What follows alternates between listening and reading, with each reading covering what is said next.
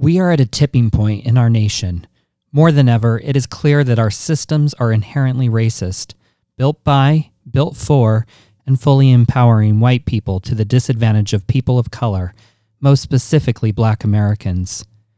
This systemic racism, often invisible, has ensured consistent lack of access to equal education, jobs, equal pay, homes, and business capital for Black people. It has led to higher rates of police brutality, incarceration, and even death. George Floyd is just one of many in these past few months alone that has been brutally murdered for simply being Black. We must look inward in our communities and our businesses, in our institutions of learning and governance, to change the system, to right those wrongs. It will be a painful process and one that will require a great amount of self-reflection and vulnerability, but we must rise to the occasion, especially if we are in roles of leadership. For white people, this absolutely means using our white privilege to provide that same privilege to everyone, no matter the color of their skin. For me, this means rethinking how and what I teach, to go beyond our Eurocentric fashion system. It means advocating for more parity in the fashion system, an industry that is primarily led by white males, by facilitating training and challenging broken systems. Systems that favor white hires, white promotion, and therefore white leadership. Systems that commodify Black culture but don't profit Black people. It also means putting my money where my mouth is when it comes to my buying power, beyond simply calling companies out and then moving on once they've posted a press release and apology. That's not good enough, and it won't lead to real change. These issues are difficult, but must be addressed now. In March twenty twenty, Fashion Consort began production of Retail Revolution, a podcast that engages experts in discussions about fashion retail. Our focus was on the fast-changing world of fashion retail, especially during the pandemic. Our goal was to provide a space to consider a new way forward for retail that values authenticity and innovation. And now this conversation extends far beyond the pandemic to the revolution that must take place in the fashion industry around issues of racial justice, equity, diversity, and inclusion. Today, as part of News Bites, we are sharing a special episode of Retail Revolution that begins to tackle these issues. We hope you'll join us for this forty-minute conversation and then share your own voice. Retail Revolution is a special, limited podcast created specifically for retailing and service design, a unique course that is part of the Fashion Management Graduate Program at Parsons School of Design in New York City. Each episode features in-depth conversations with guest experts in omnichannel retailing with myriad perspectives: technology, consumer engagement, data analytics, merchandising, and more. We pay special attention to the short and long-term challenges and implications of covid nineteen, and potential opportunities to rethink retail's future. Retail Revolution is produced by Joshua Williams and hosted by Christopher Lacy. Both are assistant professors in the School of Fashion at Parsons. Hello, everyone, and welcome to a very special episode of Retail Revolution Podcast. I am extremely excited today to do this conversation with our producer, Joshua Williams, as well as co-creator. Thanks, Chris. I'm really happy to be part of this conversation today. And Sabrina Lynch, who is S V P at Taylor Strategies. She is a TEDx speaker and an adjunct professor. She is working and has worked in the integrated marketing and communication space, and really across multiple brands such as C P G and entertainment, luxury, travel and hospitality, and philanthropy. So it's it's with great pleasure that I welcome Sabrina Lynch to the Retail Revolution podcast. Thank you for having me. Yes. Ever since we started this podcast, we always knew that we wanted to have you on for a conversation. And while I thought we would be discussing something different, I'm glad that, that we have you on as an expert and really to hear your voice. So, Sabrina, could you tell our listeners a bit about you? Yeah, absolutely. So I'm a marketing consultant, and I've worked on integrated marketing campaigns and communication campaigns for over a decade. uh, not only in the U S market, but also international markets spanning EMEA, Australasia, and the Americas too. So it's my job not only to understand audience behaviors and insights within different demographics from a country perspective, but also what is demanded of those consumers in those markets from the brands who are targeting in those countries as well. That sounds like the funnest job. So Sabrina, the reason I, th- I thought that it would be ideal for you and I to have a conversation today in the addition of Joshua is we, over the last week in the United States, have really embarked upon a new situation, a new crisis. We're still in the midst of COVID nineteen, and we are now in a social and cultural upheaval. We've had multiple instances that have occurred over the last month involving Black people. And I want to say Black people, and I am saying Black people because I don't want there to be any type of confusion. And I don't want this particular conversation that we have to get diluted with it being about inclusivity for every different type of underrepresented group. Because what we're seeing is a movement happening based upon the reactions and behaviors towards a particular group of people. So what I want to start us out with is, you know, for me, I think what's been really frustrating is the lack a voice heard in the fashion industry, especially from major brands, around this topic. And I want to ask you, is is that shocking to you, or or do you think that makes sense as a marketer that that we haven't heard from them? Yeah, so just to go back to the, the point you made, I would say that these tensions have always existed in society. This movement is not new by any means. These oppressions and obstacles that marginalized communities have been facing have always, it's always been the same agenda. It's mm-hmm. the frustration that we're seeing right now is the going in full circle all the time. An incident happens, we protest, people say they're making a change, there isn't significant change. And then we go around again in a loop. So from that respect, it's not new. It's just at the moment, because of the COVID and because of the pandemic, because the disruption of everyday life hasn't interrupted the spotlight of this one particular case. And we also have to remember that for every George, there's more who have lost their lives of these incidents. It just so happens that this unfortunate moment in time, George is under the spotlight and created this catalyst for the behavior, for the frustration, for the anger to come out. Oh, I, I, I agree with you on that, because I, I think when we look at the things that have happened over the last three weeks, we can go back to last month. We can go back to the month before, last year, year before. We can go back forty years, fifty years, six years, and it's all repetitive, right? So it's not new. I think to that point, you have people that are now a captured audience who now get to sit and think. And a lot of people have been thinking about what their life is supposed to be like and what it should be like and how they can make a difference in this time of slowing down. So now this is far more magnified. So you, you're absolutely correct. I love the point you made about, you know, wanting to really focus. This is such a systemic issue that, that racism, especially around Black people, is built into our very system. And you were asking the question about why the fashion community hasn't responded. And one of the things that I'm thinking about is, is that because this sort of racist experience, and it's not always sort of aware, right? These are systems that have been in place for hundreds of years. And, and a lot of people, white people in particular, are just not even aware of their actions or these systems that are in place that are holding uh, Black people down. I wonder if they're sort of not even sure how to grasp that for, for a couple of reasons. One, because in the sort of white system, so to speak, they don't have any plan to really uh, know how to approach this topic. And I think also, and I'm sure we'll talk about this a little bit more, there aren't a lot of people of color in these brands, especially on the luxury side or the more visible brands. And so I'm imagining that a lot of them are trying to grapple with how do you speak about an issue that we have not been very good about addressing in our own company, let alone to our consumers, let alone to the world at large. one hundred percent. What I would say to that, to go back to the, the question that you asked about the surprise, the fashion industry being rather quiet, I'm really not, because when we've seen examples of when unconscious bias or direct racism comes through in the end products, on the catwalks of the choices that are made in the clothing, and there is no one there to hold that behavior accountable.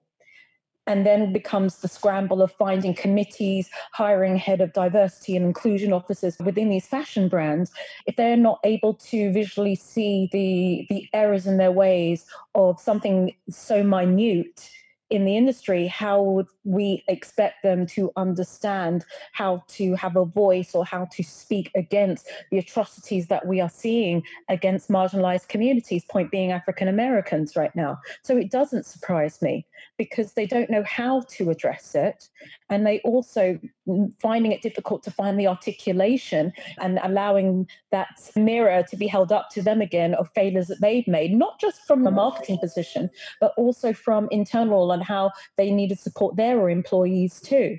But let's take the example of Target, for instance. Not that they've done anything wrong, but within their building being obviously vandalized and burnt down, the messaging that they put out was, we are going to look after our workers. They will be placed somewhere else, so we make sure that they don't have to worry about their salary. We cannot allow what's happened to this particular store take away from the messaging that a black man died and racism exists, and we want to be an ally to that, which I just hold so commendable. So I agree. That appreciation and a nuance from a luxury, from the higher fashion level, everyone's panicking about the right language instead of putting the jargon aside and speak with the heart. And I don't think they've ever been really pushed to do that. In an industry, especially on the luxury side, that is so built around exclusivity. The whole narrative of many of these brands is, who do we let in versus who do we keep out? And, you know, and I think if we go back even historically, there's been twenty, thirty years and way beyond that.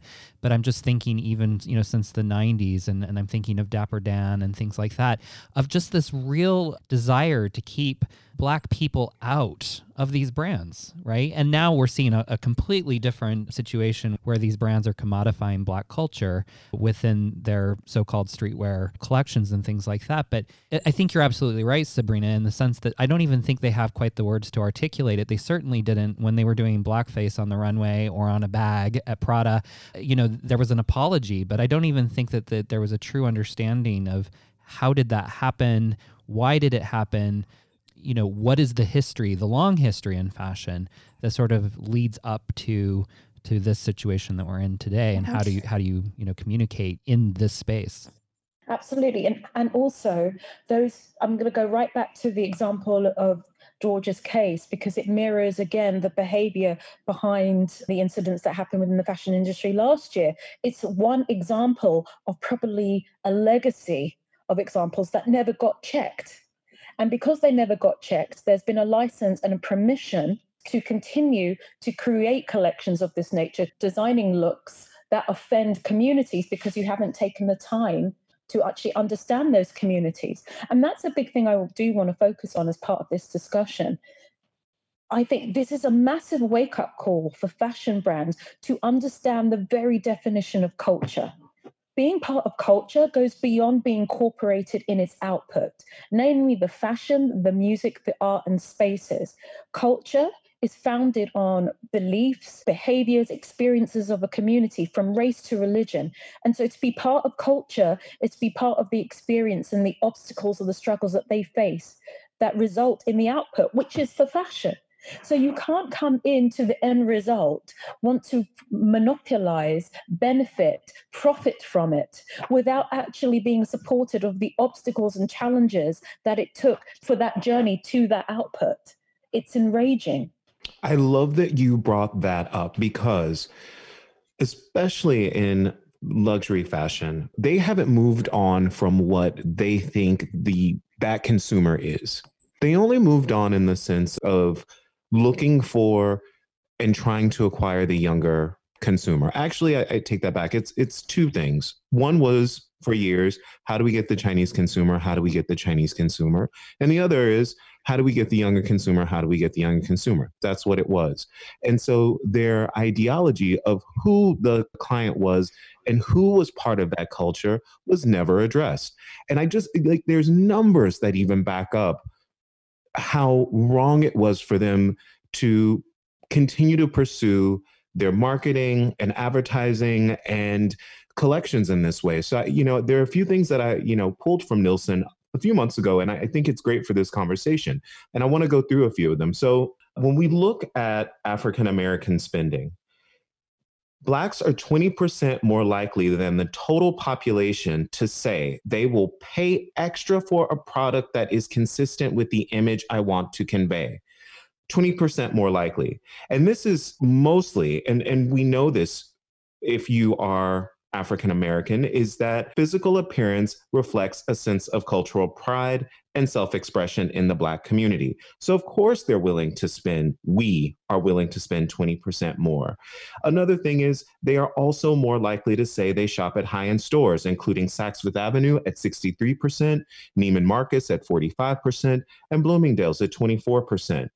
Another number that I think is interesting that, that doesn't get any attention, more than half, fifty-two percent of African Americans find in-store shopping relaxing compared with twenty-six percent of the total population. fifty-five percent of Black consumers say they enjoy wandering the store looking for new, interesting products. And, you know, I, the numbers go on and on to suggest this is a population that should be looked at and listened to, and they are not. And why I think it's funny is you have fashion industries and retailers that go, how do we get people and drive people to the stores? How do we get people to the stores? You have an entire community of people that's saying, well, we enjoy shopping in the stores. Talk to us and we'll tell you what you need to do. And that hasn't happened, and it doesn't happen. So I think it's quite difficult to strategize appropriately and be a part of the culture when you ignore the data that that culture is giving you, or, or that demographic of people give you. So do you think that in large part that's because most of these fashion companies are made up of, and let's just say it as it is, white males, that they are the primary leadership of these companies and, and have been over the last hundred years, and that essentially, while these numbers have a lot of impact, and clearly any good marketing person is going to look at those numbers and go, clearly we have a demographic that needs, wants to engage with us and, and our products. But I often wonder if they're even looking at that data, because it never occurred to them to look at that data, because they are so myopic in terms of their own experience. And then the fact that everyone around them is essentially in that same experience, that no one's there sitting at the table saying, hey, what, what, what about this other demographic? Yeah, I think that's exactly what it is. I think, you know, if we go back to Nike's engagement with Colin Kaepernick, and I'm sure there were people that were like, well, Nike did it because, you know, they get more clients. But the way I look at it is, is I'm sure there were people in the room at Nike and they said, we are pretty sure that non-racists spend more money than racists, and we can afford to lose racists. And this isn't about the fact of acquiring new clients, because we're Nike. They, they know they wouldn't lose so much market share, and also didn't care clearly in support of this because it mattered. It mattered to them because they understood at their core, we can't use Black athletes in our ads and to promote shoes and clothing and apparel and then not support the Black community at this time. That would have looked crazy. And Nike understood that, and they said, we are fine with whatever losses happen because we aren't trying to acquire a new client. What we're saying is, is the clients that we do have, the ones that are engaging with us from an entry price point level all the way up, what we're saying is, we hear you, we got you. And not only that, but it forces that person, it forces me, I don't buy near as much Adidas as I do because now I'm back to buying more things from Nike. I, I would also add to this as well. It's, again, accountability has increased so much as a priority right now within consumer mindsets.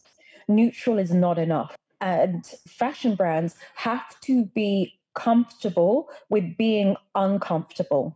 You cannot allow a society that devalues the life of one of your customers at the same time you are profiting from the culture of the oppressed. That has to change. And so what I would say to the point you were talking about, how more people behind the scenes who are predominantly Caucasian, that's a bigger visible red flag to me, if anything. If your workforce and the executive workforce, just as much as you go down the employee chain, if they are not reflective of the customer and the audience basis that you are servicing to, you have already lost, because you are only seeing your own truth. And statistics come all the time, they change all the time, but you also need to have the humanized perspective as well. So as much as they were appreciating, say, for instance, the fifty-five percent we were talking about, Chris, of African-Americans liking to go into stores and liking to go around, they ignore that because in their mind, well, African-Americans only take up less than a quarter percent of the population of the U S, so it doesn't really matter. And also another thing which I need to really emphasize that needs to change is stop referring to ethnic minorities as ethnic minorities. We are the emerging majority. And so mm-hmm. if you are lacking the foresight to see the potential in our spending power, but also at the same time profiting from the output of the culture that we have created, even though our lives are being devalued and you're not acknowledging that, then you have to have a really honest and truthful conversation with yourself about what your values stand for. Because the values that you say into the external world, I really don't like the way that diversity and inclusion, for instance, is touted around as a trend or a buzzword. It's not. It's about people's lives here. We're talking about who they are. You are targeting communities of people and you're courting them to invest in your products and your services and your campaigns. And also those who are looking to be included or part of pivotal culture that shapes the very economy that you are pushing. You can't pick and choose parts of that culture or parts of that life that benefit your bottom line, because you've made a commitment to the person at the center of that culture, who they are, what they stand for, their identity, their values. They are both customer and employee. So unless you have an understanding of how those two marry together and that you are not at liberty to divorce the two, then you're going to have a real issue, a real, real issue that effectively will not return in dividends for you. Because what we are again seeing is that this generation are not going to let these things slide. They will hold you accountable at any front. I'm glad you brought that up, because what you just said really boils down to one word, which is a word that's used so often when it comes to engaging with consumers, and that word is authenticity. And we've talked on multiple episodes up to this point on Retail Revolution podcast about brands and the need for authenticity. It's always a challenge, is how do we come across as authentic? And I love numbers. So I think what's interesting is that forty-two percent of Black adults expect brands that they purchase to support social causes. And that's actually sixteen percent higher than the total population. That being said, in, in between the years two thousand eighteen and two thousand nineteen, the spend on advertising targeted for Black consumers dropped by five percent. But then you also have retailers that are trying to increase dollars. So that goes to them not understanding how to be authentic with this group of consumers, which then, Sabrina and Joshua, goes back to your point, there aren't the right people in the room.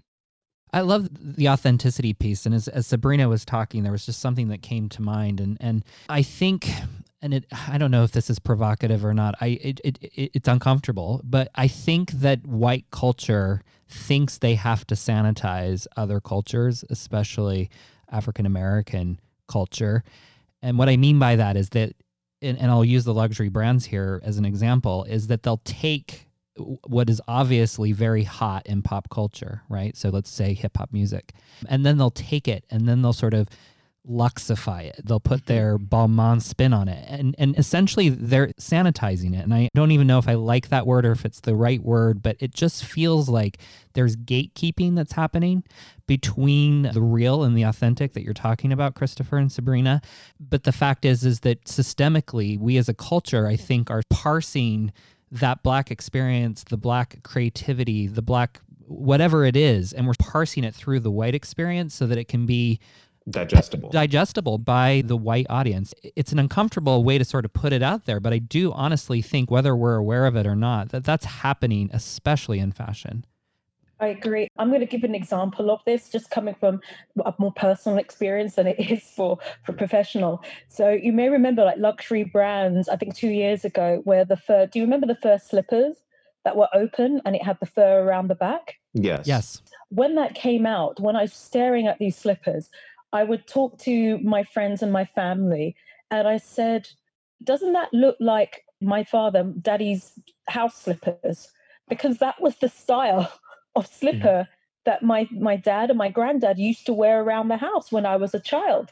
I don't want to say it's a West Indian style, for instance, but it was certainly a popular design aesthetic. And then come all these years later, and I see that luxury brands have taken that shape and they've just put fur on it and then slapped one thousand dollars on top of it. It perplexed me. I was I was confused by that because I thought, this is so ingrained with, when we talk about, especially in West Indian communities, about certain behaviors and aesthetics in the home or clothing that we all joke about because we remember, and that slipper, that shoe was part of it. But like you were saying, when it's sanitized, when it's given a gloss over from the luxury eye, now it's okay for outdoors. Now it's okay to be out on the street because it's been given permission to.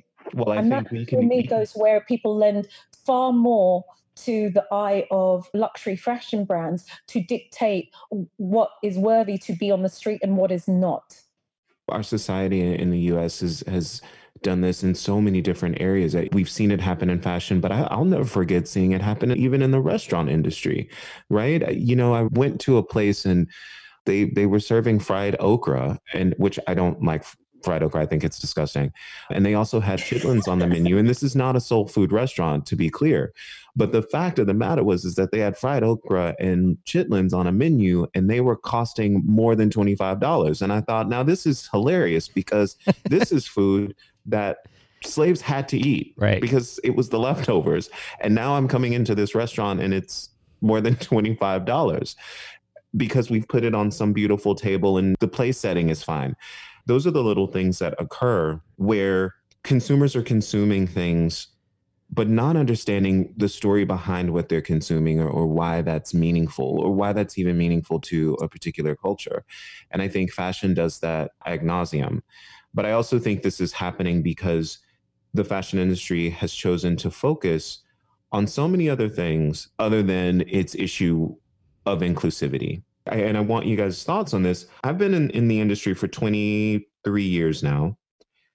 I have spoken more about sustainability in two years than I have ever talked about inclusivity in twenty-three. And I find that to be extremely telling.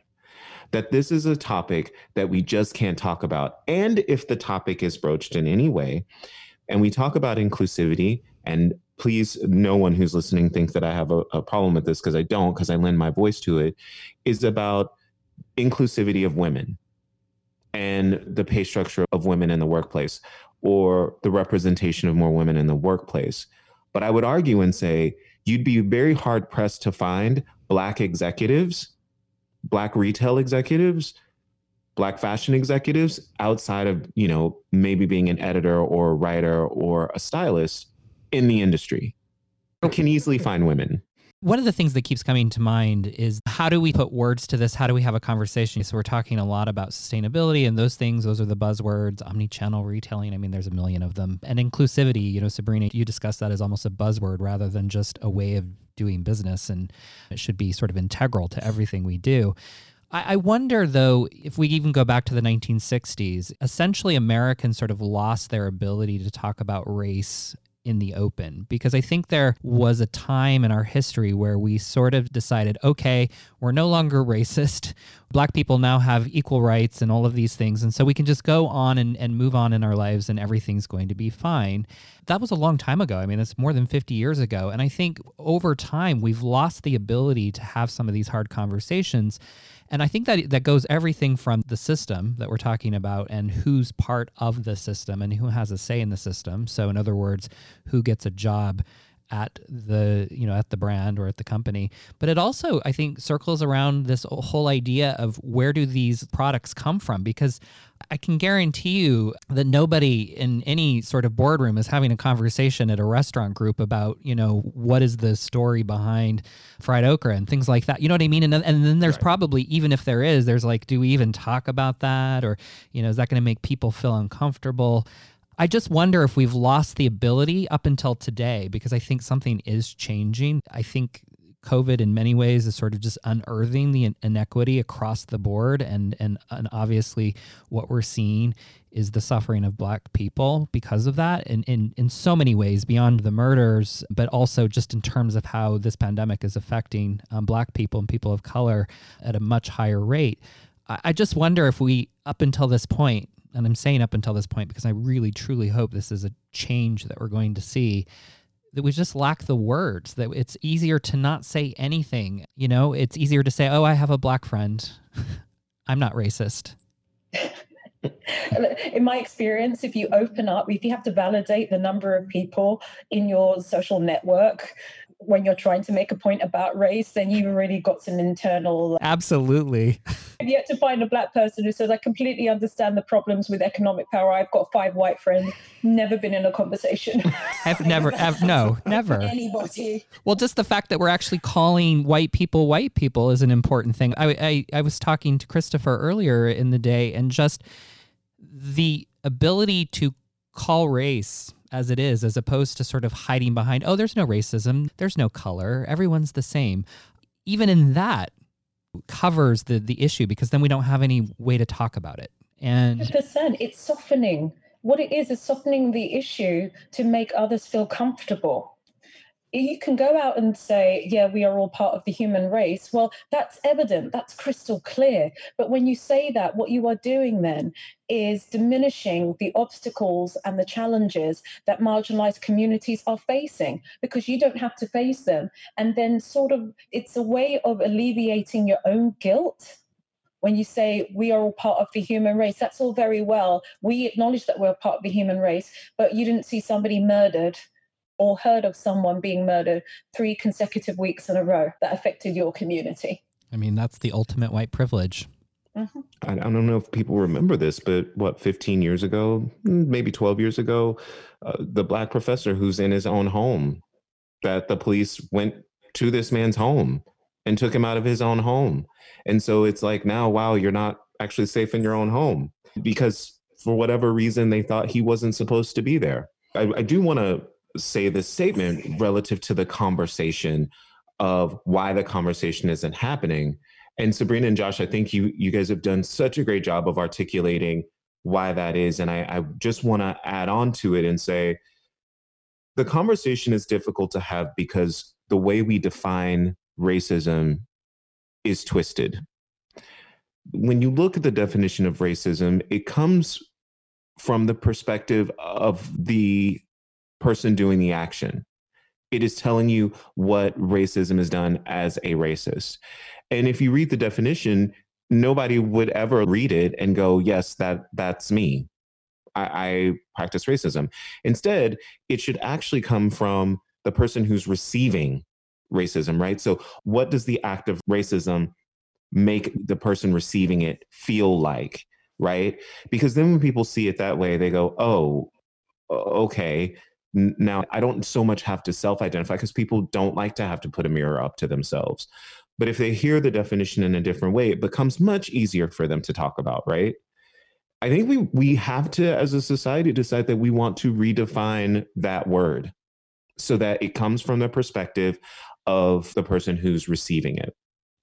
Absolutely. I wanna, and also an understanding, though, of the spectrum of racism. You don't have to say the N-word to be a racist, because then that's when people go to the extreme or they go to the other end of the spectrum. And as long as they're not in the other end of the spectrum, again, I'm going to use that word again, there's a comfortableness, because they don't see themselves as a mirror image of what they've been used to, what racism looks like. Mm. You don't necessarily have to say the N-word to be a racist. It could even be when you're out with your friends. And again, this could be African American, Native American, Asian American too. And if you've said something, for instance, oh, where are you from originally? Now, your intent is great, but what you've just done is racism, because you've made an assumption and prejudice, a prejudice assumption about that person. Or I myself have had work colleagues, not where I am now, but work colleagues in previous experiences and previous agencies where I've consulted and worked from, who were the nicest people, the very same people that would put their fingers through my hair because I have my afro out without permission. Mm-hmm. That's racism. I'm right. not a chi-chi and, and, to be. And, and foolery. Yeah. So I, I want to ask you guys one final question. I'd love to hear your thoughts on this, and I want our listeners to walk away with something, which is, if you are a retail brand, if you work in retail and you're a leader in retail, at this time, what should be your main focus? What should you really be thinking about as a strategy? Because there there should be a strategy around this. Do you guys, either of you, have thoughts about what, what you'd like to see retail brands doing? Or if you were asked to come in, what would you tell them that needs to happen? The word that keeps coming to my mind is listen. I think that brands, especially in our fast-paced society, especially in the fast fashion world and where trends are constantly changing, is that I do think brands feel like they have to do this also in the way that they communicate, and that, you know, you have to post something instantly on Instagram or Facebook. And I know we started this conversation with why haven't they done anything? And, I, and I'll circle back to that in a second, but I think this might be a time where brands need to listen actively. So what I would love to see from retailers and brands is we're going to stop assuming things and we're going to start listening. And and I and I mean that in the most local way. I think retailers in particular have gone through these phases where they've scaled internationally, where there's a gap on every corner in the world. And, and it's the same exact experience. There's an H and M, a Zara, you name it. And we've lost this connection to the very people who come and support us, our brand, buy our products, and who engage with our shopkeepers and our store associates.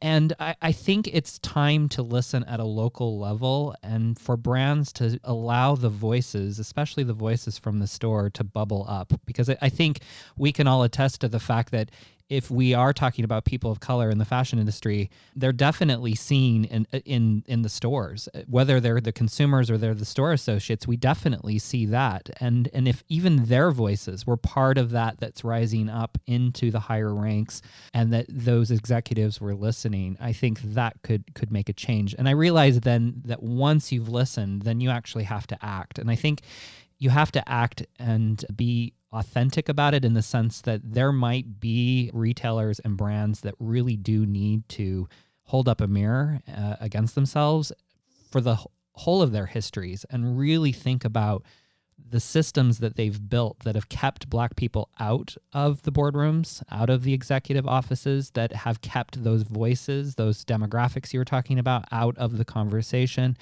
And really start to to ask some of those really uncomfortable questions. But I would start with listen. I think this is a moment to listen.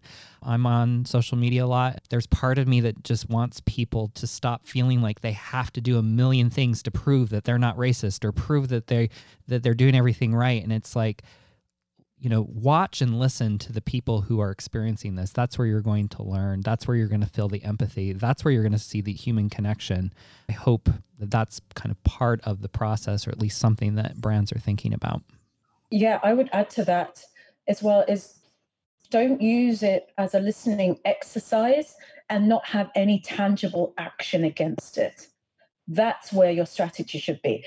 For me, it's how do you define diversity inclusion within your organization? How does that show up internally for your employees? How do you want it to turn up externally to audiences? And are you doing that? Are you actively looking at protocols, procedures, campaigns, marketing initiatives, data and research that you are sitting on that actually shows the value that you've portrayed and conveyed to the world, because you have to be living that twenty-four seven. And when it comes to the action, is outside of the donations that you may make, outside of bringing someone in internally to help you with that, outside of looking at just the diversity of the workforce and the recruitment. Yeah, diversity doesn't necessarily mean inclusion. And inclusion is the word that I feel sometimes gets looked over the most. You have to hold yourself accountable for the promises that you are making through the commitments that you've shared with your audiences and your customers. Are you teaching your employees how they can be allies of their colleagues as well? Have you spoken to your own workforce or to your audiences on what you could be doing better to be making your output stronger? In this time as well that we've seen, um, unfortunately, the violent um, protests that, that have been turned violent by certain participants, are you speaking out about understanding the frustration of where the motivation is coming from? So you might not advocate it by any means, but at least show that you have an understanding of where the people who are protesting for justice are coming from.